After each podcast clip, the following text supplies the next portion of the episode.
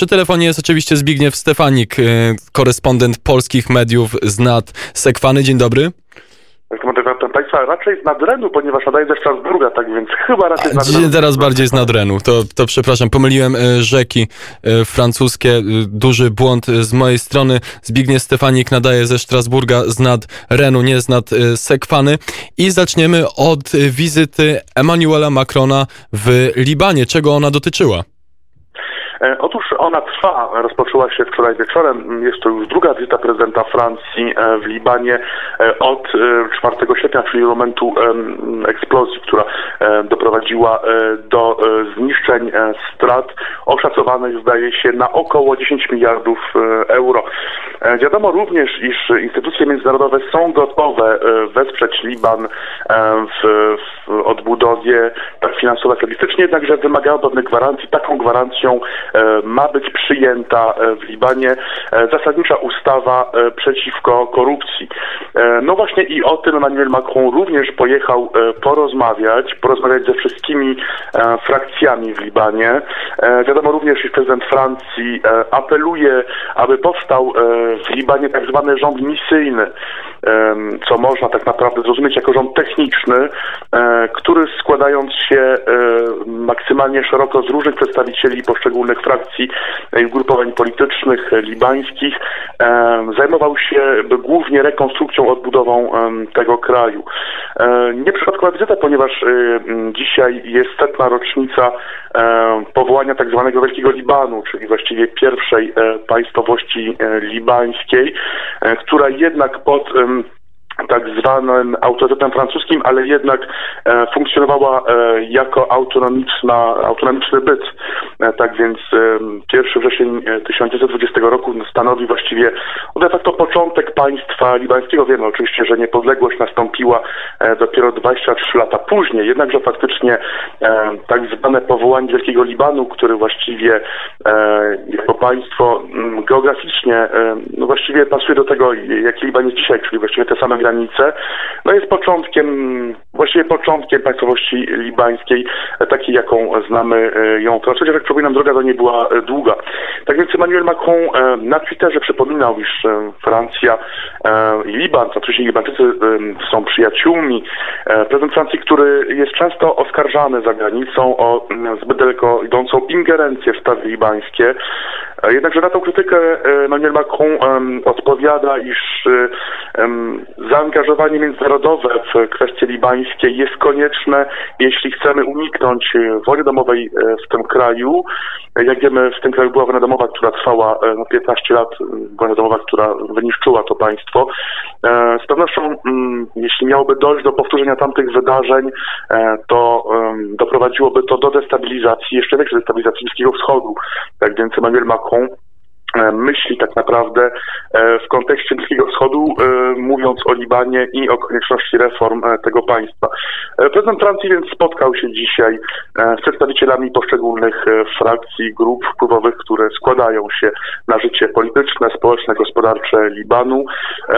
Działał na rzecz odbudowy porządku polityczno-gospodarczego. Jak już mówiliśmy, dąży on do utworzenia w Libanie rządu technicznego.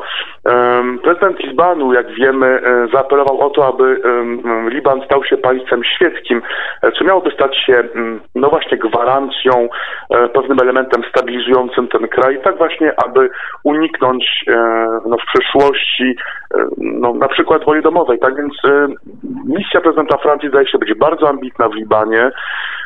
Czy te osiągnięcia, które założył sobie prezydent Francji są możliwe, są realne? E, na tym etapie trudno powiedzieć, jednakże faktycznie Francja odgrywa w Libanie e, bardzo istotną rolę. E, wynika to również z faktu, iż Francja od 100 lat jest historycznie powiązana z Libanem. Jak mówiliśmy, dzisiaj jest setna rocznica powołania tak zwanego Wielkiego Libanu. Powołanie to stało się również za sprawą Francji, za sprawą zaangażowania francuskiego w, w tą kwestię, w kwestię utworzenia państwowości libańskiej, która właściwie e, utworzyła się de facto niejako w kontrze do państwowości syryjskiej, ale to z pewnością temat na dłuższą rozmowę. Jednakże w, w, każdym razie Francja od niemal 100 lat, właściwie ponad 100 lat jest zaangażowana w kwestie libańskie. Czemu zdaje się dawać grację Emmanuel Macron? Z pewnością spotyka się to z krytyką Turcji, nie tylko, e, ponieważ oskarża się prezydenta Francji o to, iż ingeruje on e, w kwestie libańskie, także być może e, Francja jako uprzywilejowany partner Libanu jest w stanie odegrać rolę społeczną, polityczną, pytanie jednak czy gospodarczą, ponieważ faktycznie Francja jako państwo bardzo dotknięte przez koronawirus z pewnością nie będzie w stanie zaangażować się ekonomicznie, finansowo w sposób być może na tyle istotny, aby wpłynąć na sytuację gospodarczą Libanu, jednakże faktycznie na tym etapie zdaje się, że prezydent Francji jest gotowy e, uczynić wiele, no właśnie, aby z jednej strony Francja odgrywała rolę w Libanie, E, z drugiej strony, aby faktycznie to państwo ustabilizować, wreszcie, e, aby ta stabilizacja e, Libanu przyczyniła się do ustabilizowania Bliskiego Wschodu, no, w którym Francja również odgrywa pewną rolę.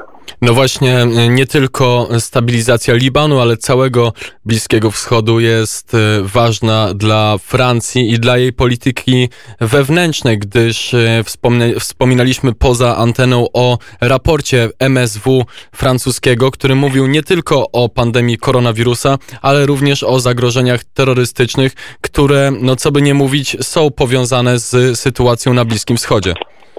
Hmm, nie tylko. To zagrożenie jest również powiązane e, z sytuacją e, w Afryce Północnej, e, gdzie zdaje się obecnie odgrywa się największy plac operacyjny w walce z państwem islamskim, ponieważ po wielu klęskach militarnych struktury militarne Daesh, Al-Kaidy i nie tylko przeniosły się do Afryki Północnej. W walce z islamizmem teraz głównie ma służyć operacja Bahkan. Jest to operacja antyterrorystyczna, o której mówiliśmy również na Państwa antenie. Operacja, która e, z jednej strony ma stabilizować Północną Afrykę, z drugiej strony zaś ma e, doprowadzić do sytuacji, gdzie faktycznie ten region zostanie e, no, niejako oczyszczony z elementu dżihadystycznego i z elementu islamistycznego. Ta operacja spotyka się z krytyką, ponieważ jej skutki, jej dokonania są no, co najmniej dwuznaczne. Mówiliśmy również na Państwa antenie o zamachu stanu, które miało miejsce w Mali. Jednakże faktycznie walka z terroryzmem trwa, czego zresztą dowodem jest raport opublikowany przez francuskie e, Ministerstwo Spraw Wewnętrznych. Z tego raportu wynika, e, iż obecnie e, nad Sekwaną pod obserwacją w związku z podejrzeniem o radykalizację albo w związku z radykalizacją islamistyczną jest poddanych ponad 8 tysięcy osób. Wiadomo również, iż od 1 stycznia 2017 roku francuskie służby terrorystyczne i policja udaremniły 32 zamachy terrorystyczne. Co więcej, wiadomo, iż obecnie we francuskich więzieniach e, przebywa 505 e, skazanych islamistów e, za działalność terrorystyczną czy też radykalną nad Sekwaną. To wszystko pokazuje iż problem dżihadyzmu, terroryzmu we Francji nadal istnieje i ten problem jest nadal zwalczany przez służby, pomimo iż faktycznie obecnie zdaje się, iż głównym wrogiem E, francuskich władz i francuskiego społeczeństwa jest, jak podobnie w Polsce, COVID-19. Ale walka z koronawirusem e, nie zmienia sytuacji geopolitycznej, e, nie powoduje również, iż zagrożenia, które były istotne wczoraj, stały się dzisiaj nieistotne. O tym zresztą mówi raport, o którym wspomnieliśmy. Tak więc to wszystko dzieje się w sytuacji, gdzie za kilka godzin de facto rozpocznie się no, jeden z najgłośniejszych procesów we Francji. Od kilkudziesięciu lat z pewnością jest to najważniejszy, najgłośniejszy proces e, od procesu Klausa Barbiego, który miał miejsce we Francji w 1987 roku XX wieku.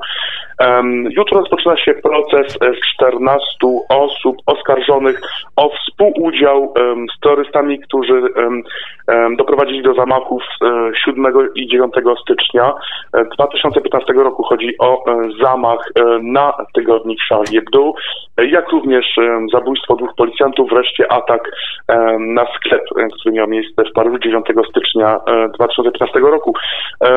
Islamiści, główni sprawcy tego zamachu nie żyją, zostali oni zastrzeleni podczas szturmów policyjnych, jednakże istnieje siatka, jak i również osoby, które współdziałały e, z nimi e, na płaszczyźnie logistycznej, e, również finansowej i to właśnie oni mają stanąć przed sądem. Ten proces będzie trwał ponad dwa miesiące. Jest on zaplanowany właściwie do 10 listopada, być może przedłuży się, tego nie wiemy, jednakże co istotne, decyzją Sądu Paryskiego proces ten będzie dokumentowany i nagrywany. E, chociaż e, nie będzie on transmitowany ani w telewizji, ani w sieci, e, to sąd zarządził, a właściwie orzekł, iż tutaj ten proces musi być udokumentowany, ponieważ no, jego przebieg z pewnością będzie stanowił element historii francuskiego wymiaru sprawiedliwości. I podobnie jak proces Klausa Barbiego, który również wówczas był nagrywany w całości, proces 14 podejrzanych o współudział z zamachowcami na Charlie również będzie nagrywany być może kiedyś te materiały będą w pełni udostępnione opinii publicznej, także na tym etapie, e, jak mówiliśmy, nie jest przewidziana transmisja ani telewizyjna, ani internetowa. Jednakże istotne wydarzenie, ponieważ wracają na cekwaną przykre wspomnienia, E, rok 2015 minął we Francji no właśnie pod znakiem e, zamachów terrorystycznych. Pamiętamy, że nie tylko e, Charlie Hebdo, ale również 13 listopada 2015 roku, czyli ten moment, gdzie właściwie doszło do czterech zamachów masowych niemal jednocześnie. Atak na Stade de France, atak na klub Bataclan, jak i również na kawiarnię. Następnie zamach z Nicei z 14 lipca 2014 roku i wreszcie udaremniony udaremniony, podkreślam, udaremniony zamach e, na Notre-Dame de Paris, który miał się odbyć, jak wiemy, e, pod koniec czerwca 2016 roku. To może jeszcze na koniec, czego pan się spodziewa po tym procesie? Z pewnością będzie to moment bardzo emocjonujący, ponieważ e, w francuskiej prasie można już przeczytać wiele publikacji, e, wspomnień e, polityków z tamtego okresu, jak i również uczestników tamtych wydarzeń. Z pewnością wrócą tamte emocje. Ta rana we Francji nadal krwawi, ponieważ tamte wydarzenia wstrząsnęły całą Francję. Ja zaryzykuję wręcz stwierdzenie, że zmieniły Francję tak naprawdę no, w sposób nieodwracalny. Ten proces przypomni już tak naprawdę naprawdę na Sekwaną nadal trwa walka z dżihadyzmem, terroryzmem. Ten proces przypomni Francuzom, e, iż faktycznie zagrożenie dżihadystyczne trwa nadal. E, to wszystko dzieje się w kontekście, gdzie e, minister spraw wewnętrznych w jednej z publikacji prasowych stwierdził, iż we Francji doszło do zdziczenia części społeczeństwa.